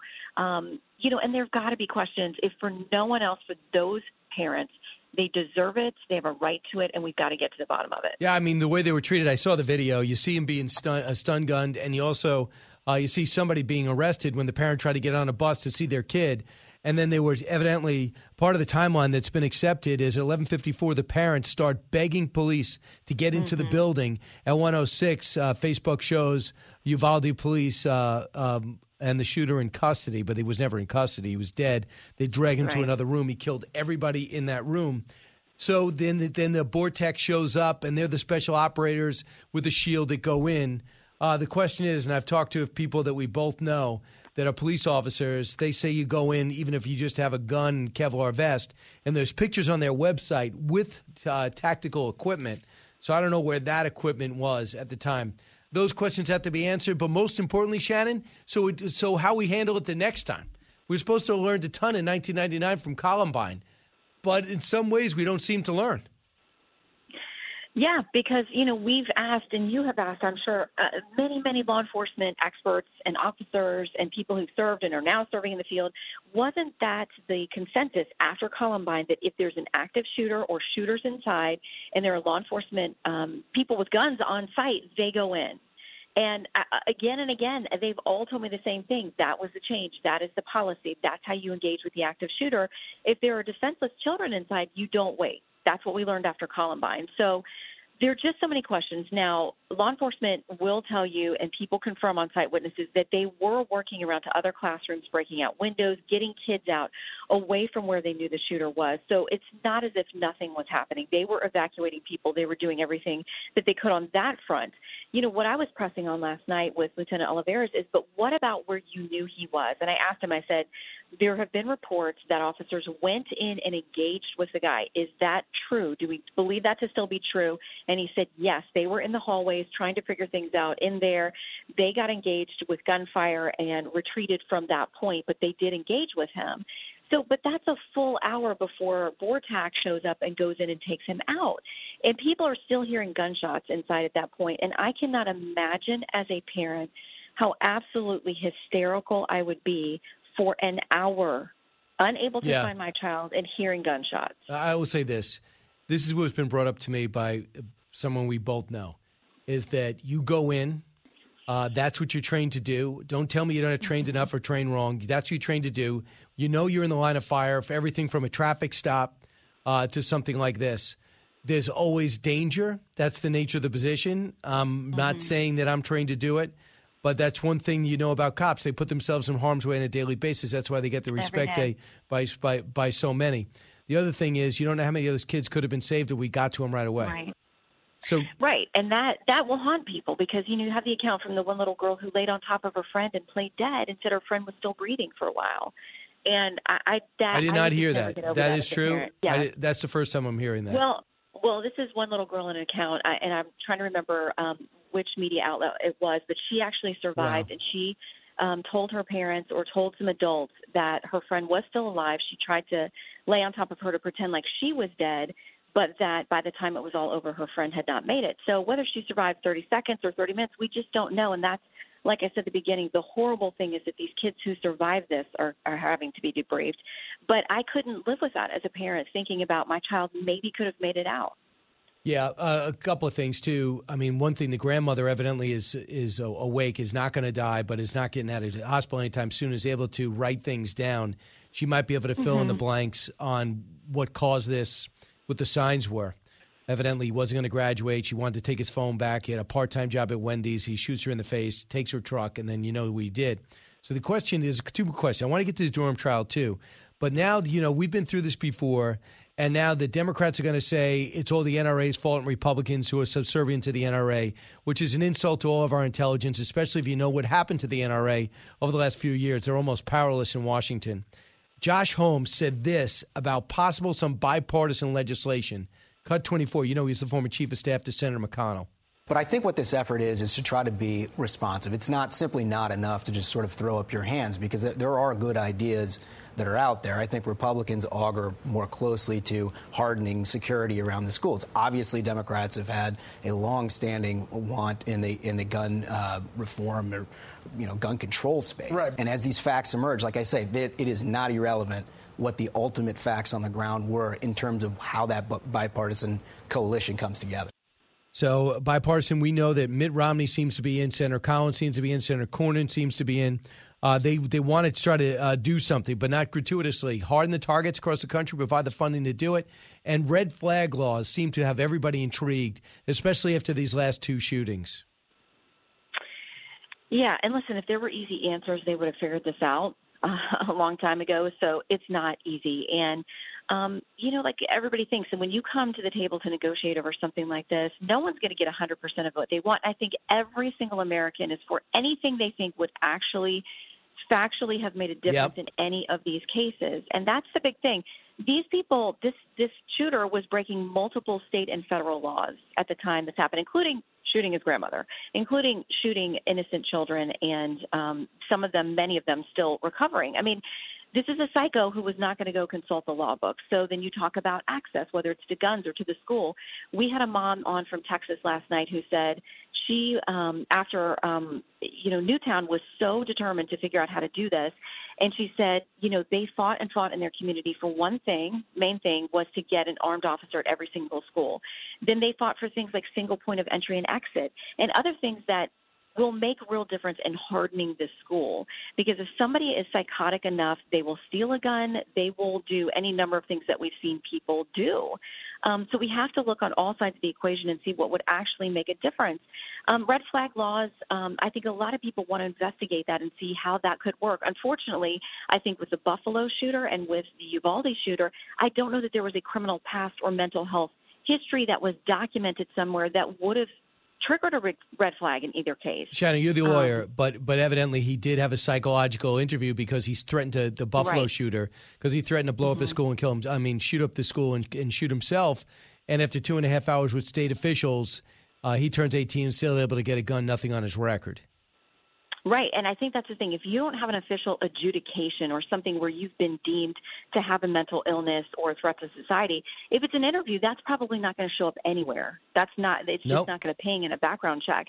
But for these red flag laws, where we talk about taking away guns from people who already have them, there's the big due process argument. In some states, they take the guns first, and then you get a hearing.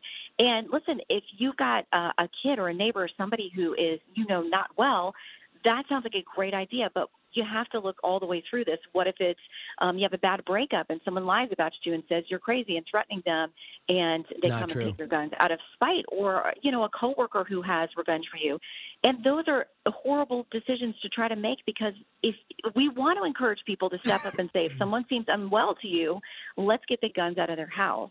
And so, how lawmakers navigate through that and find something that's workable is going to be exceptionally difficult. But again, that's what we elect them to do. I hear you. Uh, I went real quick go to the Durham trial. It's supposed to wrap up today. Michael Sussmann Mhm. will not stand there. Will not stand trial. But from um, from what you know, when Sussmann's on text messages and says to James Baker, the uh, Jim Baker, the lawyer at the FBI, "I'm coming just to represent myself," and then he talks about this Russian bank connection to Donald Trump, which ended up being nothing. And then he turns it over to be investigated, and they tell everyone, I cannot tell you who gave me this because he came here on his own. And that means that they start investigating this as legitimate as opposed to somebody who works for the Hillary Clinton camp. You would think that that would be enough to convict Michael Sussmann. But many people do not think he's going to be convicted um, because the evidently the FBI he used the Justice Department as a reference in order to move this investigation forward. That was also false. It kind of muddied the waters. What do you think, Shannon? Well, and the fact that Durham, you know, showed the jury that um, he billed the Hillary Clinton campaign for that meeting at the FBI. I mean, there are a lot of things that seem to make Sussmann's case for him, but you got to remember this jury. Um, the D.C. area is is heavily political. We know a number of the jurors either donated to Hillary Clinton's campaign or were supportive. Um, you know, one of the one of the folks has a daughter that plays on a team with Sussmann, a sports team. I mean, it all comes down to the jury. That's in any case, whether you're in Paducah, Kentucky, or Washington D.C. or anywhere in between. It's all about your jury. So I think, you know, we just got to see if if people um, digest the evidence and and come to the same conclusion, or not. That people watching the trial But- from the outside, many of them have Exit question, Shannon. Even if he's found innocent, so much was exposed here of the uh, the erratic way in which they approached this, the unprofessional, agenda-driven way. Has has Durham, has Durham accomplished many of his goals? I think that there's such a blackout on covering this trial that a lot of people will have no idea what, what Durham has presented. An intentional blackout. Now, this is they choose not to pay attention to it. In some squares, I would say yes. Unbelievable. Uh, Shannon Bream, thanks so much. We'll watch you at midnight. Is that okay?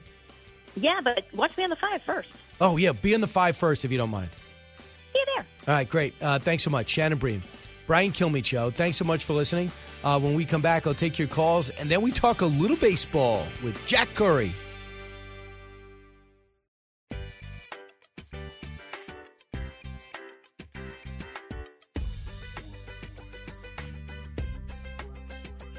Fastest three hours in radio. You're with Brian Kilmeade. We have learned a lot. Uh, it is there's been questions raised as why the Mueller investigation did not uncover or reveal some of these details. What we now have is a very clear pattern in both the Steele dossier and the Alfa Bank scandal. Both of them originated with the Clinton campaign. The Clinton campaign hid the funding of the Steele dossier. It was recently fined by the FEC for doing that.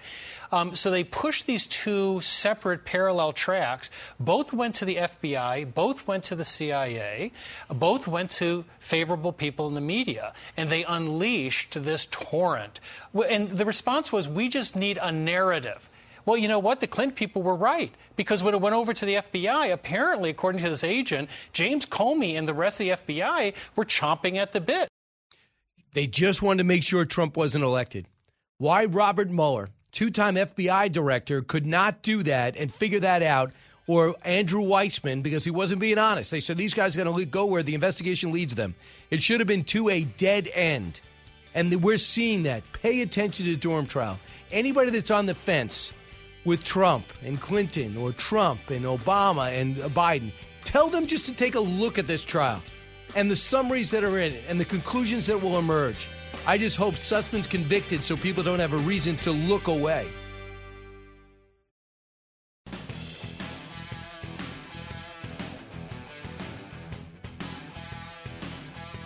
The talk show that's getting you talking.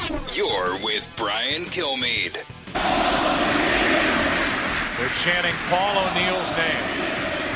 These terrific fans here in New York. Paul O'Neill just bowed his head a moment ago. Uh, that is uh, the fans chanting Paul O'Neill as he said goodbye uh, to his uh, career. It'll put him in, uh, put him in the Yankee, basically the Yankee Hall of Fame into Monument Park, uh, and that was in 2001. That was Game Five of the Yankees World Series. With me right now is a man who knows all about that. he's friends with him, and he wrote a book with him. it is Jack Curry. the book is called Paul O'Neill: What Nine Innings of What Baseball Taught Me, Swing and a Hit. Jack, congratulations on another book. Brian, I appreciate it. Always good to talk to you. Yeah, and, uh, and it's a great one. Of course, uh, this is a great time to be an anchor on Yes. You might have noticed uh, the Yankees are putting together a, a season we, we, no one expected. Am I right? 32 and 13 is hard to predict. I, I will say this: I had them for 95 wins before the season. That was my prediction. I thought they'd go to the postseason, but Brian, in some respects, they have clearly exceeded expectations. I mean, the guy who pitched last night, Nestor Cortes, is a 36th round pick who's pitching like an all-star. Their their bullpen until it got decimated with some injuries, I think had been the strength of the team. And then Aaron Judge is an MVP who was playing like an MVP. What about the shortstop? What has he done? Kiner Falefa is a contact hitter who is athletic and plays steady defense. And I think what they like about him, Brian, is the first thing I said. He puts the ball in play. Um, he's not going to hit for power. He's probably not going to drive in a ton of runs.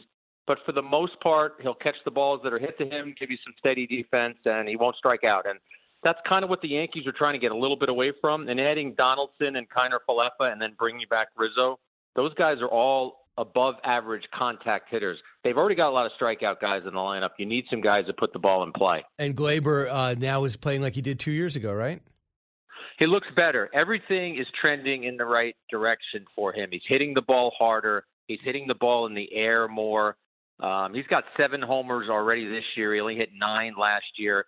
And it looks like, Brian, he's made some hitting adjustments. He's talked about both his lower half and, and the use of his hands more, and just seems like he he's more comfortable at the plate. I think the shortstop thing hurt him last year. He's not a shortstop. I think being back at second base as well has made him more comfortable.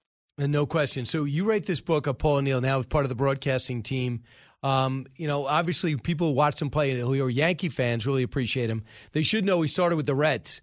Uh, so before we even get into that, I think the first time I remember Paul O'Neill's name being mentioned, being that I grew up in New York, was when they asked Darryl Strawberry, "How do you feel like being on the All Star team?" And he said, "I'm not the best right fielder in the league. Paul O'Neill is." And I thought, Paul O'Neill, because I haven't been watching much of the Reds lately. I'm like, who's Paul O'Neill? And he was a standout player uh, when he was traded to the Yankees, already established for Roberto Kelly, correct? Interesting. Yes, Brian, you got it right. And it's interesting that you say that because there are some people who do want to forget about the Reds portion of his career. He won a World Series there. I interviewed all four of his managers for this book, including Pete Rose. Pete Rose glows and gushes when he talks about O'Neill and his athleticism and what he was able to do both offensively and defensively. And yes, he had a career before he got to New York. It's just that his New York career ended up being much more productive and profitable than what he did in his years in Cincinnati. And so he wanted to play in the Reds, and he's surrounded by Pete Rose, the player, uh, Dave Concepcion, the shortstop, right? I mean, Tony Perez was still around. The Reds still had the remnants of a great that that legendary team. Well, imagine Brian. He's a kid who was born in the Midwest in the early '60s, and you're right. He's a teenager with the Big Red Machine when they win their championships, and then he debuts with the team in 1985. And you just mentioned some of the players, including Rose, who are still around. And in chapter one, we talk about him kind of being the the accidental teammate because eight days into his career, Rose breaks Ty Cobb's all-time hit record, and O'Neill is running out onto the field thinking this guy's poster used to be on my bedroom wall. now, now what am I supposed to do? Give him a hug? Give him a handshake? So, yeah, we cover a lot of his Cincinnati career in the first couple of chapters. So he comes over to the Yankees and he joins what would be one of the greatest runs uh, in modern baseball history uh, with this team, who has 27 championships. And I believe Paul O'Neill won four. Here's a moment Game 5, 1996. The Yankees hadn't been to the World Series in so long. Uh, they finally get there and had to overcome a, uh, a deficit to uh, to beat the Atlanta Braves. Here's a moment in Game Five. Paul O'Neill with a Game Seven catch with a bad hamstring, cut forty-one. Oh two from Wetteland. Into right field. O'Neill is there. Ball game. Yankees win one to nothing as Wetteland saves it for Andy Pettitte. O'Neill with that bad hamstring we've been talking about, full extension at the end of that play, comes up limping. So he was an all-around player, great arm, excellent outfielder who hit line drives, right? Couple of things, yes, line drives, but a couple of things about that play real quickly, Brian. First of all, anyone who was ever at a Yankee game, Paul O'Neill had this habit of while he was in the outfield of practicing his swing. Before that at bat, Luis Polonia was the hitter. Paul was practicing his swing. It's the ninth inning of a World Series game. The Yankee coaches, Jose Cardenal, was trying to get in touch with him because they wanted to shift him about seven steps to the right. They finally got to him before Polonia hit that ball, and I'm telling you, if he does not move, Brian, he doesn't catch that ball. So yes, Paul was Paul was an all-around player, and he's very grateful that he peeked into the dugout and made sure that he, that he moved to the, to his right to catch that ball. Well, besides that, you don't remember much about the play. Um, Jack Curry, our guest. Uh, so, Jack, the thing amazing that that's when Mariano Rivera was a setup man, and John Wetteland was the closer, right? I used to call those. I was working for the New York Times, then I used to call those games Little League games because after six innings, if you weren't beating the Yankees, you you lost because it was Mo for seven and eight. It was Wetland who sometimes would make it a high wire act, but he would usually uh, handle the ninth. You're right. Um, I wonder if the Yankees might end up doing a little something like that this year. They got this kid Michael King who can pitch multiple innings, and you never want to compare someone to Mariano of '96 because that was off the charts. But I've thought that with this kid King, we could see the Yankees in late innings letting him handle a seventh and an eighth instead of Chapman. Chapman Brian has really struggled. He's on the IL right now. I actually think when Chapman comes back, he, he should not be the closer. I think Clay Holmes, who's got a scoreless streak of 23 straight innings, your your eyes and the numbers are telling you that Holmes is their best option to finish games right now. Paul O'Neill. Uh, uh, the name of the book is Nine Innings of What Baseball Taught Me. It's about Paul O'Neill. Jack Curry uh, wrote it with Paul, and it begins uh, Paul uh, with his relationship with his dad. His dad was a pitcher, but worked with uh, Paul O'Neill about doing one thing hitting line drives. And he said, and something else, parents listening right now, you got your kids in Memorial Day tournaments, baseball, soccer, lacrosse. He said he never lambasted him at, at any point, no matter how hard the loss or how bad he played. Dad always stayed positive with him. Yeah, and Paul said, and he had a funny line. I mean, this is his line that's in the book. He said, "I was all, I always look forward to get into the Ford Ranchero after the game because Dad was usually going to take me for some ice cream." So, right there are there are different ways to coach kids. Paul's dad, and and I know you've coached coached your kids. Paul's dad was was about positive, was about optimism, and he was about having knowledge. Brian, as you said, he was a minor league pitcher. He knew what it took to advance to that level. And he told Paul when he was five or six years old, "You're going to be a major leaguer." And Paul says when your dad tells you that at that age, you you, you just you're, you're a kid, you're excited. But he said he he truly believes that his father saw that kind of potential in him. Very, interesting. So he also said this: he learned to he learned to hit, and he would take tweaks but he wouldn't change his swing. And Pete Rose was the same way. Lou Piniella tried to change Paul O'Neill, didn't he? Yeah, we covered that in chapter two. And what happened with Lou and Paul, they both admit that they remind each other of each other. And Lou had a way that he thought somebody like O'Neill should hit 6'4, 215. This big, powerful guy should get the ball in the air and hit more home runs. And he had some weight shift techniques that he wanted Paul to do with his lower half. That was not who Paul was. Paul was more, uh, at least when he was in Cincinnati, kind of stood tall, wanted to hit line drives, hit them all over the field. So they ended up clashing. They did win a World Series together in 1990, but I interviewed Lou for the book too, and I think it was a case, Brian, of two really strong-willed hitting minds just didn't gel. They they thought that the path to Paul being a great player, they had different ways to get to that path.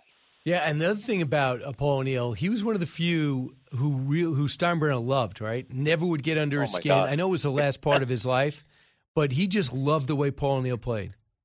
Go back to 1997, Brian, and the Yankees get knocked out by Cleveland. But in the ninth inning of that final game in the postseason, he hits a ball off the wall against Jose Mesa, and he hit it so hard that he had to stumble and sprawl and kind of awkwardly dive into second to get a double. In fact, And we from that hey Jack, on- do you want to hear it?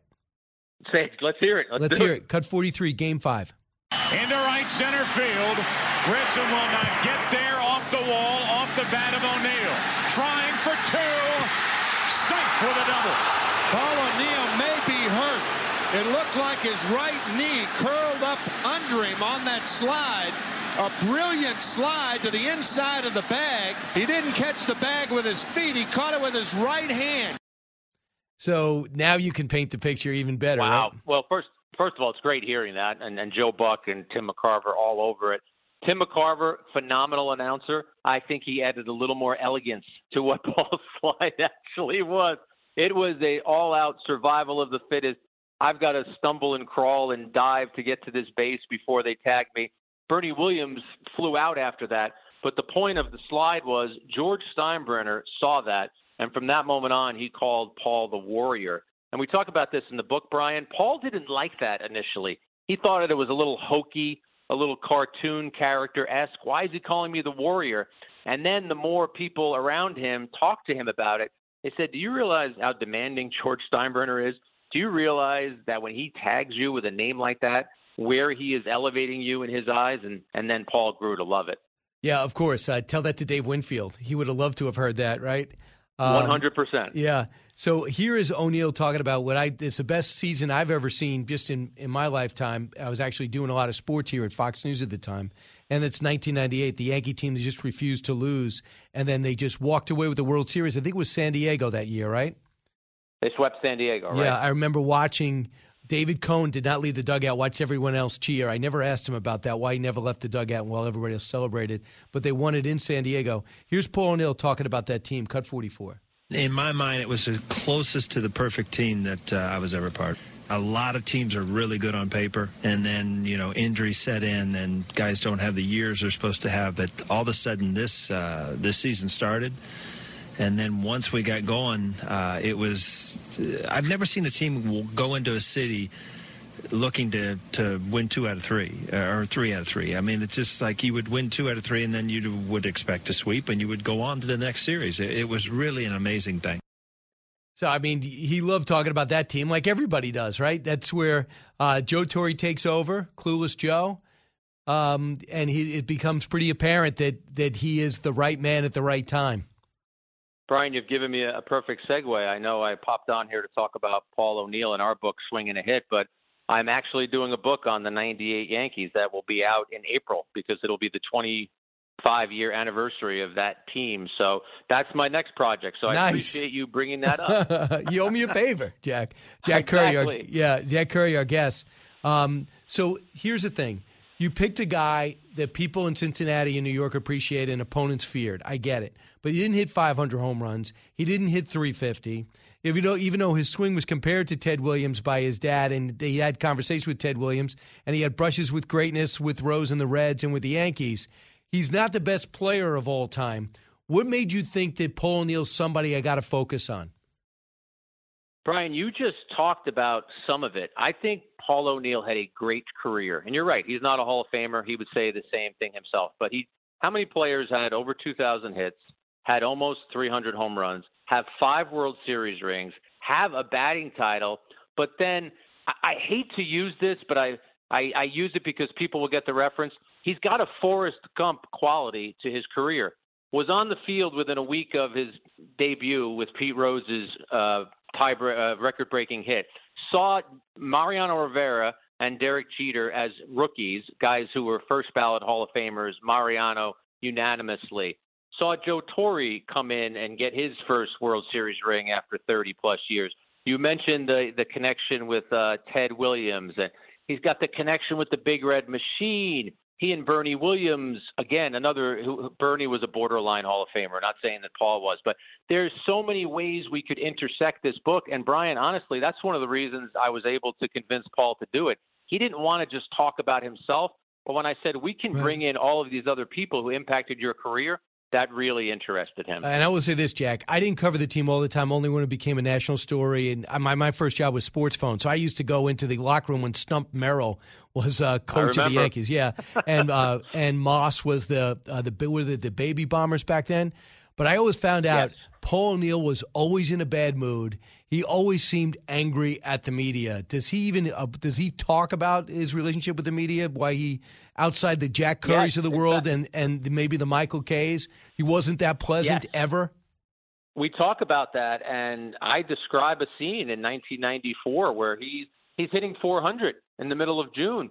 Brian, that's that's a huge story, and if you're the beat writer, that's your story every day. And approaching Paul was was tricky because he didn't want to talk about it. And he says in the book that I always used to tell writers, nothing I say to you before the game is going to help me get a hit in the game.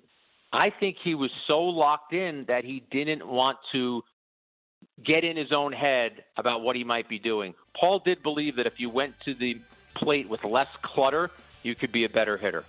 Hey, Jack, congratulations. Another great project, another great book. Uh, pick it up. Paul O'Neill and Jack Curry write nine innings of what baseball taught me. Swinging a hit. Uh, good job, uh, Jack. Thanks so much. And have continued you to have a great season. I love watching you. Thanks for having me on, Brian. Always good to talk to you. Take care. Yeah, uh, check out Jack always, every day on Yes. Uh, this is the Brian Kilmeade Show. Back in a moment.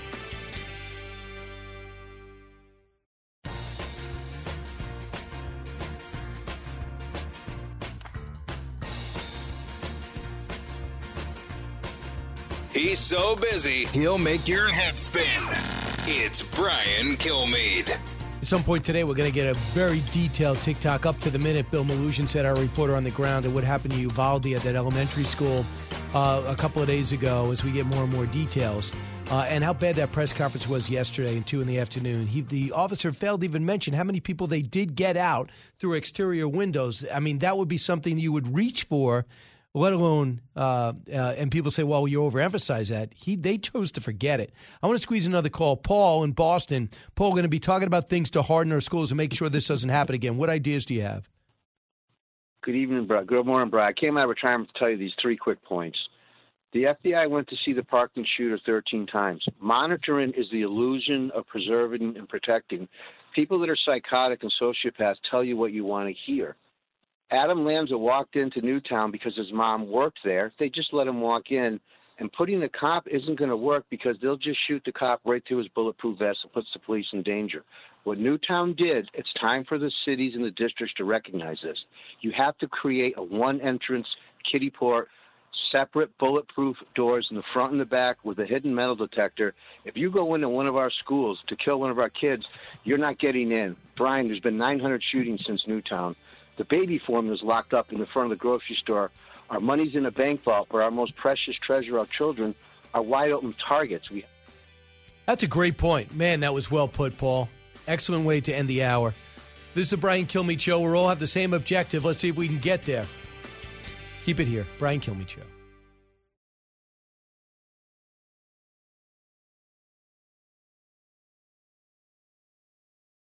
I'm Guy Benson. Join me weekdays at 3 p.m. Eastern as we break down the biggest stories of the day with some of the biggest newsmakers and guests. Listen live on the Fox News app or get the free podcast at GuyBensonShow.com.